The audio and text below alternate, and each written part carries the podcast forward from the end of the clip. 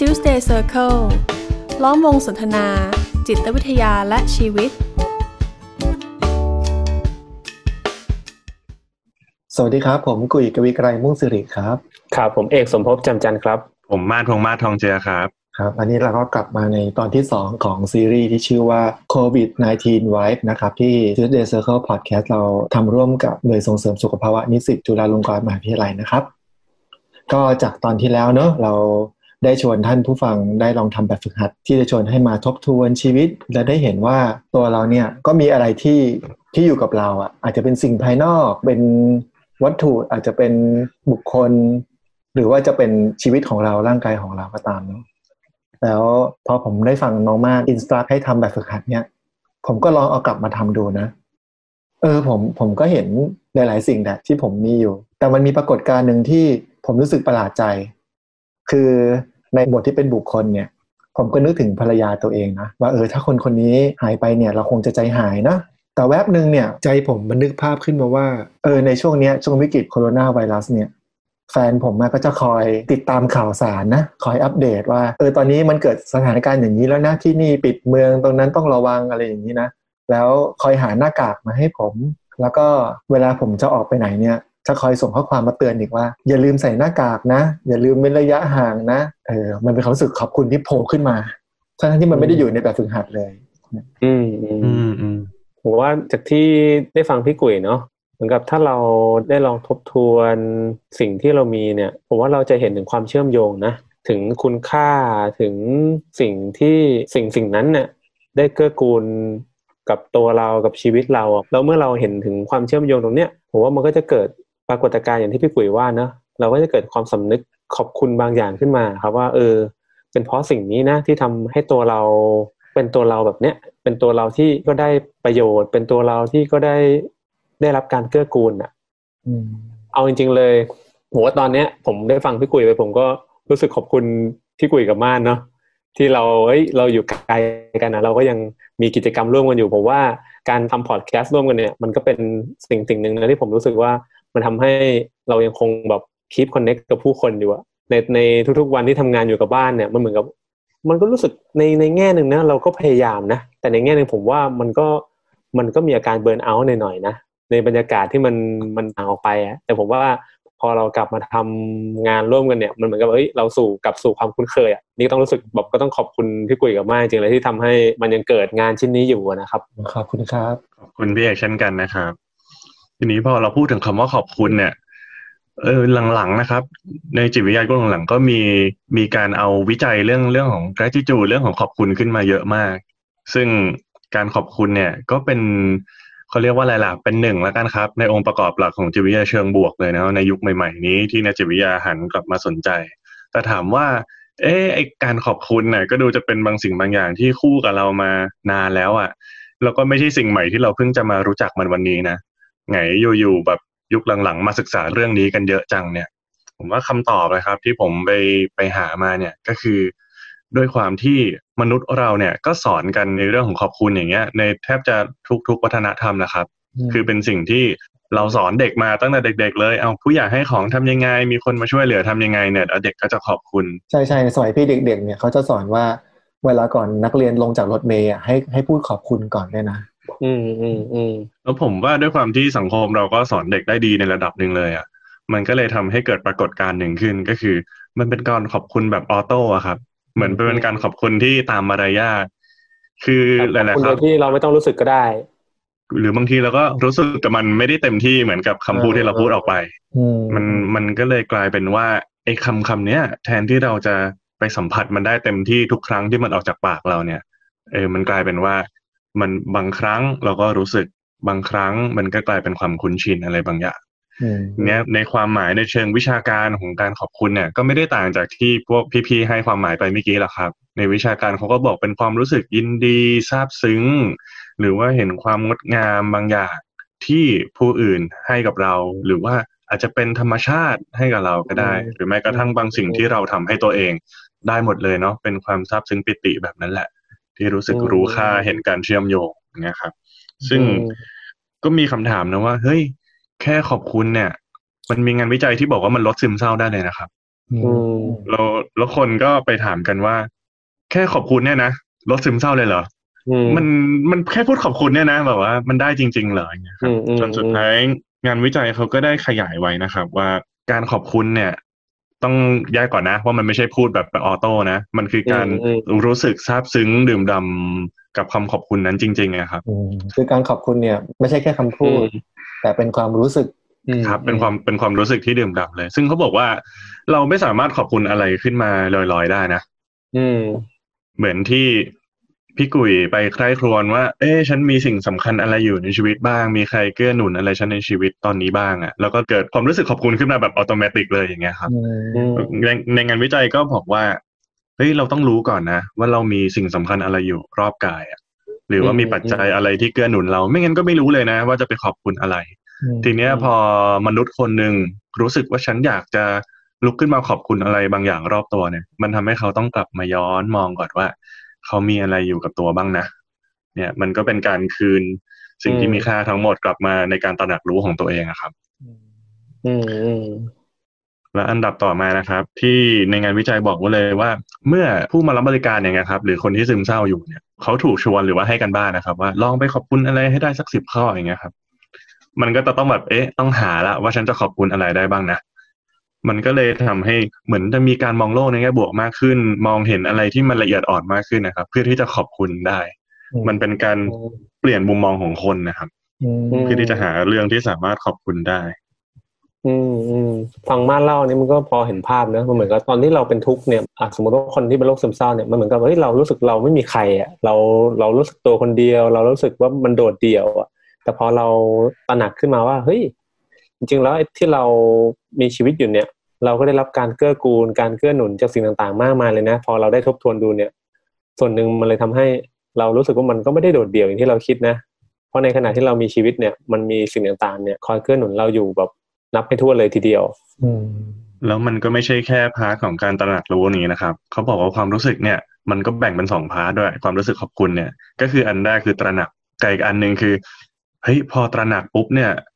ก็ให้ไปแสดงออกเลย คืออย่าเก็บความรู้สึกขอบคุณนี้ไว้คนเดียวอะครับอืมอืมคือก็ในเมื่อรู้สึกขอบคุณแล้วอะ ก็เดินไปขอบคุณเลยตามที่รู้สึกในใจนี่แหละ เขาบอกว่าการทำอย่างเงี้ยก็จะทำให้คนกลับไปปฏิสัมพันธ์กันมากขึ้น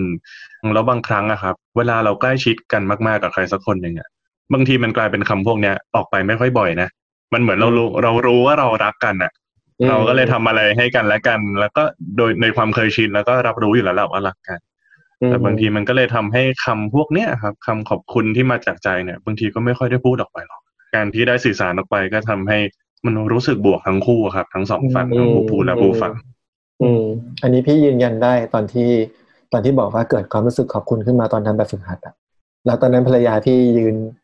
ก็ยืนปอกผลไม้ให้พี่กินอยู่อยู่ตรงนั้นพอดีอะเออแต่แต่ก่อนหน้านี้เราก็ไม่ได้รู้สึกว่า คือยังไงดีเราเราก็รู้สึกขอบคุณเขาประมาณนึงแหละเวลาเขาทำอะไรให้เราอะนะ แต่แล้วณตอนนั้นอะพอมันรู้สึกว่าเอ้ยมันมีสิ่งต่างๆ มากมายนะที่เขาทำให้เราเนี่ย มันทำให้พี่รู้สึกว่าพี่อยากลุกขึ้นไปขอบคุณเขาเดี๋ยวนั้นเลยอะไม่ใช่ไม่ต้องรอให้เขาแบบเอาผลไม้มาให้เรากินพี่ก็เดินไปหาไปหาแฟนเนาะแล้วก็แล้วก็บอกขอบคุณเขาเออแต่ก็บอกบอกบอกเขาแก้เขินตัวเองด้วยแหละว่าอยู่ดีๆทำไมกูมาขอบคุณว่าอะไรเงี้ยก็บอกว่าเออเนี่ยได้ทำแบบฝึกหัดตรงนี้แล้ว แล้วเราก็นึกถึงเธอนะเออแล้วเราขอบคุณที่ คอยดูแลเราในหลายๆอย่างอะไรอย่างเงี้ยแล้วก็เห็นได้จากสีหน้าแววตาเขาแหละเนาะที่เขาจะรู้สึกรับรู้ความรู้สึกขอบคุณจากเราได้ แล้วเขาก็รู้สึกดีด้วย อืมอืมมันก็เลยได้ทั้งสองแง่เลยเนาะถ้าเกิดเราตระหนักรู้ส่วนตัวเราผมผมว่ามันก็ได้ประโยชน์ส่วนตัวล้วที่เราจะเกิดความรู้สึกดี ๆ ขึ้นในใจนะครับ ที่มันอาจจะช่วยทำให้มันแบบ ไปเยียวยาอะไรบางอย่างในตัวเรานะครับ ผมว่าที่ผมเคยอ่านอ่านผ่านตามาเนี่ย มันก็มีแบบมันไม่ใช่แค่เรื่องจิตใจเนาะจริงแล้วเมื่อคนมีแก t จูดเนี่ยมันก็มีงานวิจัยพอสมควรเลยแหละที่บอกว่ามันก็มีคุณประโยชน์ในเรื่องร่างกายด้วย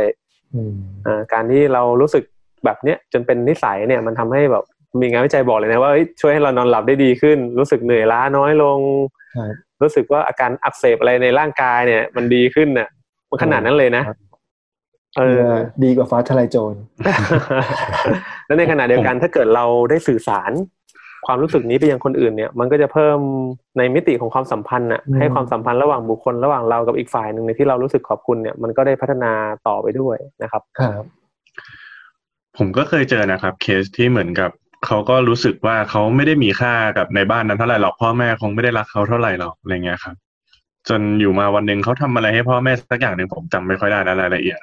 จะจำได้แม่นเลยว่า พ่อแม่มาขอบคุณเขาอะอืมแล้วพ่อแม่ก็บอกว่า ก็รู้สึกขอบคุณมาตลอดนะ ที่มีลูกที่แบบน่ารักแล้วทำอะไรให้แบบเนี้ย แต่รู้สึกเหมือนมันเขินที่จะพูดออกมาครับ แต่ว่า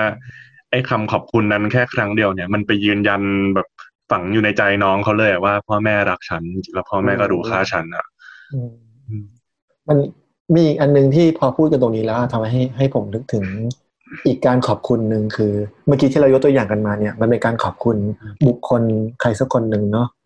แต่ที่ผมเคยเห็นน่ะขอบคุณรถยนต์ เคยเห็นไหมอืมมีผมมีเพื่อนที่แบบ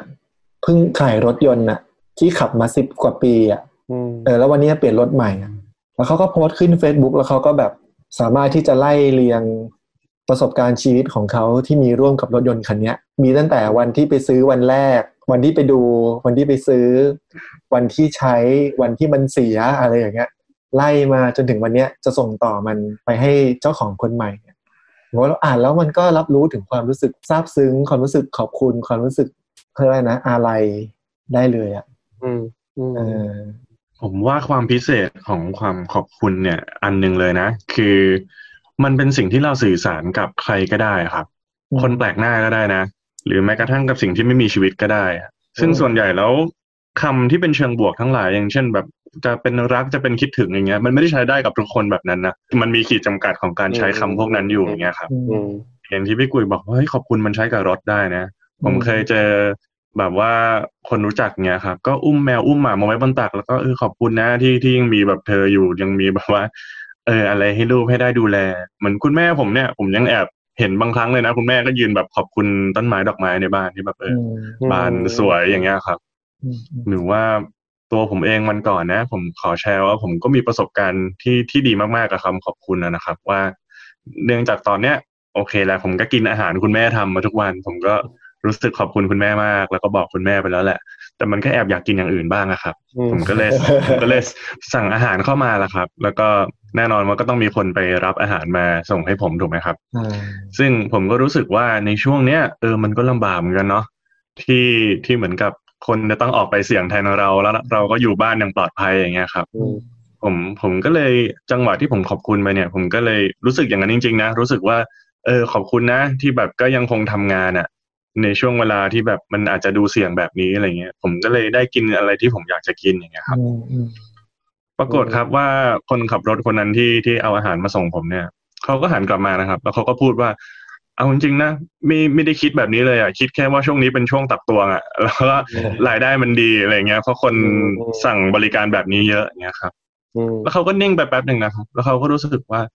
เออจริง ๆ อะ มันก็มองมุมแบบนี้ได้เหมือนกันเนาะที่ว่า เออเออเขายังสามารถส่งอาหารให้คนได้มีความสุขเล็กๆน้อยๆกับการกินในช่วงที่คนก็ต้องถูกกักตัวอย่างเงี้ยครับอืมแล้วเขาก็หันกลับมาบอกผมว่า เออ ขอบคุณพี่เหมือนกันนะที่ที่แบบมาเตือนแง่มุมบางอย่างอะว่าจริง ๆ ควรจะควรจะมีทัศนคติกับการทำงานยังไงอะไรเงี้ยครับอืมผมก็รู้สึกว่า โห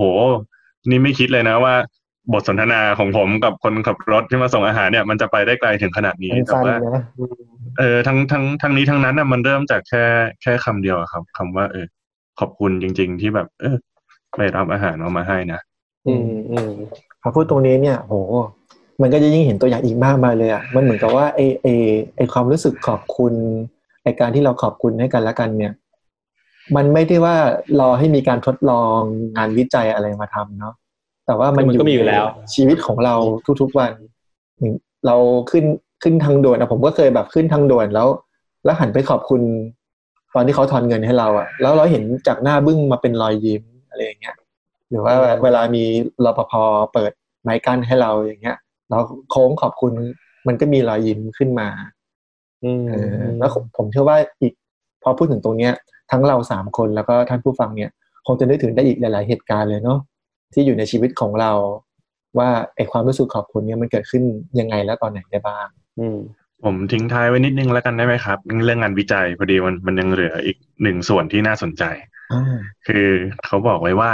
ถ้าสมมุติว่าเราคิดแล้วนะ ว่าเราอยากจะไปสื่อสารเนี่ย ก็การขอบคุณที่มีประสิทธิภาพที่สุดเนี่ย เขาบอกไว้ว่า ให้เราอย่าพูดแค่ว่าขอบคุณนะแล้วจบแค่เนี้ยครับอืมแต่ว่า ให้ใส่เหตุผลที่เรารู้สึกขอบคุณ หรือว่าให้ใส่ความหมายลงไปอะ ให้ใส่บางอย่างที่มันพิเศษลงไปในคำขอบคุณด้วย อย่างเช่นเมื่อกี้ที่พี่กุยบอกว่า อ่ามีมีคนรปภมาเปิดประตูให้ตลอด ก็อาจจะเออขอบคุณนะครับ ที่มาเปิดด้วยเรายิ้มตลอดเลยอะไรเงี้ยมหรืออืมไปเจอแม่ค้าก็อาจจะเออขอบคุณนะครับ ที่ตื่นเช้ามาโหอยู่ตรงนี้ทุกวันเลย ผมก็เลยแบบอืมชีวิตผมก็เลยสะดวกหรืออะไรเงี้ยครับ หรือว่าถ้าจะขอบคุณ อ่าภรรยาคุณพ่อคุณแม่เออขอบคุณที่ดูแลตลอดมานะ ไม่ว่าจะยามที่ฉันแบบเป็นแบบไหนอะไรยังไงคืออืมถ้าเราใส่เหตุการณ์ ใส่อะไรบางอย่างที่มันขยายความขอบคุณเออนั้นลงไปอะครับ ผู้ที่ฟังอะก็จะสัมผัสได้จริงๆอะเนาะว่ามันออกมาจากใจ แล้วก็มันกำลังทวนให้เขาเห็นด้วยว่าเขากำลังทำสิ่งใดเหรออืม เราถึงได้ขอบคุณเขาอะอืมมันจะทำให้เขายิ่งทำสิ่งนั้นได้มากขึ้นอืมขอบคุณรัฐบาลนะครับ ที่ทำให้เราสามัคคีกัน อันนี้ก็อาจจะได้นะครับพี่เอกอันนี้ผมไม่ตัดครับ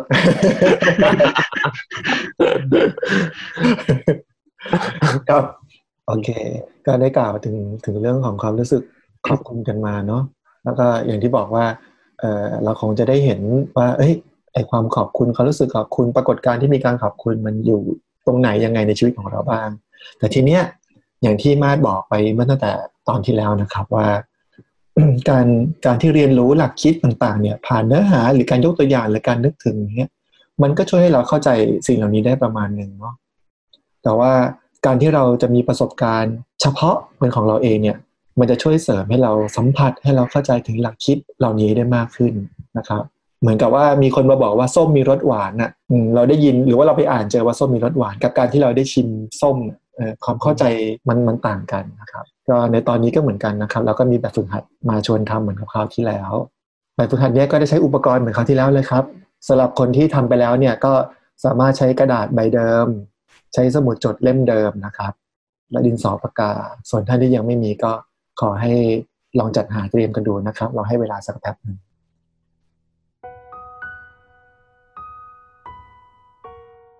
อเค แล้วก็ตอนนี้ทุกคนน่าจะมีกระดาษสมุดดินสอหรือปากกากันเรียบร้อยนะครับ ก็เดี๋ยวต่อไปเนี่ยผมจะมีมีโจทย์เป็นคำอธิบายว่าผมจะชวนทำอะไร ก็ขอให้ทุกท่านได้ฟังจนจบนะครับ แล้วพอจบแล้วเนี่ยก็จะขอให้ท่านเนี่ยกด pause หรือว่ากดหยุดพอดแคสต์ของเราเพื่อได้ลองทำแบบฝึกหัดตามโจทย์ที่ผมได้บอกเอาไว้นะครับโอเคเออผมจะขอพูดถึงโจทย์สำหรับคนที่ ยังไม่ได้ฟัง EP ที่แล้ว หรือว่าฟังแล้วแต่ว่ายังไม่ได้ลองทำแบบฝึกหัดก่อนนะครับ ก่อนเริ่มทำเนี่ย ขอให้ตั้งใจทำสมาธินิดนึงนะครับ อาจจะหลับตาก็ได้เนาะแล้วลองทบทวนดูว่า ชีวิตของเราตอนเนี้ย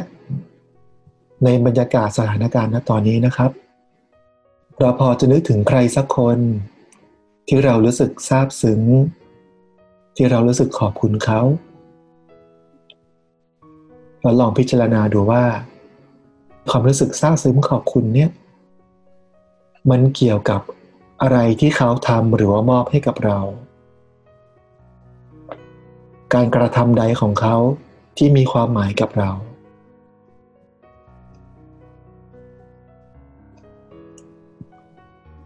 ส่วนสำหรับท่านที่ได้ลองทำแบบฝึกหัดตั้งแต่คราวที่แล้วนะครับ ผมรบกวนเอากระดาษหรือสมุดใบเดิมนะครับ แล้วลองพิจารณาดูในหมวดที่เป็นของบุคคล ว่าเอ๊ะคราวที่แล้วเนี่ยที่เราระลึกถึงบุคคลที่เรามีอยู่ในชีวิตเนี่ยในบุคคลเหล่านี้มีคนไหนไหม ที่เรารู้สึกขอบคุณ ที่เรารู้สึกซาบซึ้งใจเป็นพิเศษ แล้วความรู้สึกเนี้ยมันเกี่ยวกับอะไร ที่เขาทำหรือว่ามอบให้กับเรา การกระทำใดบ้างของเขาที่มีความหมายหรือมีคุณค่ากับเรา และตรงนี้ผมขอให้ทุกท่านกดหยุดหรือว่ากด pause podcast ของเรานะครับ แล้วเดี๋ยวพอทำเสร็จแล้ว ค่อยกด play ใหม่อีกครั้งนะครับเชิญได้เลยครับ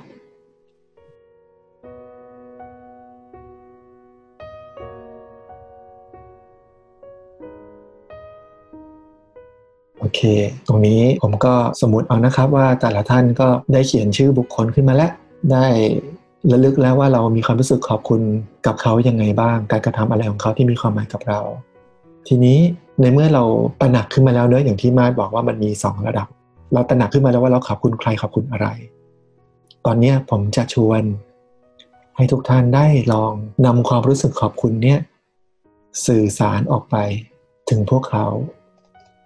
ซึ่งอาจจะผ่านช่องทางหลาย ๆ อย่างเนาะถ้าสะดวกที่จะเดินเข้าไปหาเข้าไปเจอได้เลย ผมก็อยากอยากชวนให้ทำแบบนั้นเนาะเหมือนที่ผมได้ลองทำกับภรรยาของผมเองนะครับ แต่บางคนอาจจะอาจจะยังเคอะเขิน หรือว่าอาจจะเป็นบุคคลที่อยู่ห่างไกล มีไหมเราอาจจะติดต่อเขาทางข้อความ หรือว่าผ่านโทรศัพท์ ผมขอชวนให้ทุกท่าน ได้ลอง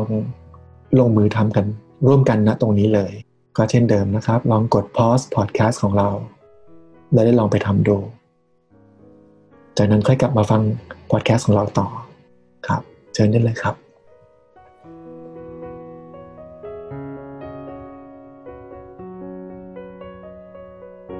โอเค ผมว่าวันนี้ก็ก็คาดหวังว่านะครับ แต่ละท่านคงจะได้ไปลงมือสื่อสารความรู้สึกขอบคุณกับบุคคลเหล่านั้นแล้วเนาะก็ไม่แน่ใจบางคนถือทิชชู่อยู่ในมือหรือเปล่าตอนขอบคุณภรรยานี่ เรียกได้ว่าไม่น้ำตาเราก็น้ำตาเขาแทบจะไหลออกมานะครับ ก็จากคราวที่แล้วนะครับ ที่พี่กุยบอกว่าความทุกข์มันก็เป็นโรคติดต่อเนาะครับผมว่า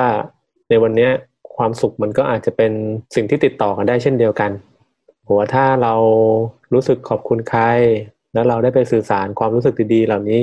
ออกไปนะครับผมว่ามันก็จะช่วยให้อีกฝ่ายหนึ่งเนี่ยเขาก็ได้เกิดความรู้สึกดีๆ ขึ้นไปพร้อม ๆ กับเรา หรือบางทีมันอาจจะไปช่วยเยียวยาอะไรในใจของเขาด้วยก็ได้เนาะผมว่าก็ก็ชวนนะครับ มันก็เป็นจุดมุ่งหมายของของพอดแคสต์ซีรีส์นี้ของเรานะครับ ที่ว่าอยากชวนทุกคนมาแบ่งปัน อยากชวนทุกคนมาสัมผัส อยากชวนทุกคนมาส่งต่อเนาะความรู้สึกดีๆ ให้แก่กันและกันนะครับ ในสถานการณ์ที่มันไม่ค่อยปกตินักในเวลานี้ ที่มันก็อาจจะเต็มไปด้วยความกังวล เต็มไปด้วยความหวาดกลัว หรือเต็มไปด้วยความสิ้นหวังหลาย ๆ อย่างนะครับ ผมว่าแต่อย่างน้อยๆมันก็พอจะมีส่วนที่เราพอจะทำได้ ที่จะส่งมอบสิ่งดี ๆ ให้แก่กันและกันนะครับอืมครับผมท้ายที่สุดผมขอขอบคุณท่านผู้ฟังละกันครับว่าเหมือนกับการที่พวกเรายังคุยกันอยู่อย่างนี้ได้ ก็เพราะว่าเรารู้ว่ามีคนฟังเราอยู่เนาะอืม แล้วก็ถ้าไม่มีคนฟังก็คงไม่มีพวกเราคงไม่ได้มานั่งทำรายการลักษณะนี้กันนะครับอืมแล้วก็ขอบคุณทุกคอมเมนต์เลย ขอบคุณที่ที่ทำให้รู้ว่ายังมีคนติดตามนะครับ ครับผมโอเคงั้นใน Tuesday Circle Podcast ตอนนี้ก็อาจจะต้องลาในนะตรงนี้นะครับ แล้วเดี๋ยวเรามาติดตามกันต่อไปว่าตอนที่ 3 จะเป็นเรื่องเกี่ยวกับอะไรนะครับครับโอเคครับ ขอบคุณมากครับ สวัสดีครับ ครับ สวัสดีครับ สวัสดีครับ Tuesday Circle ล้อมวงสนทนา จิตวิทยาและชีวิต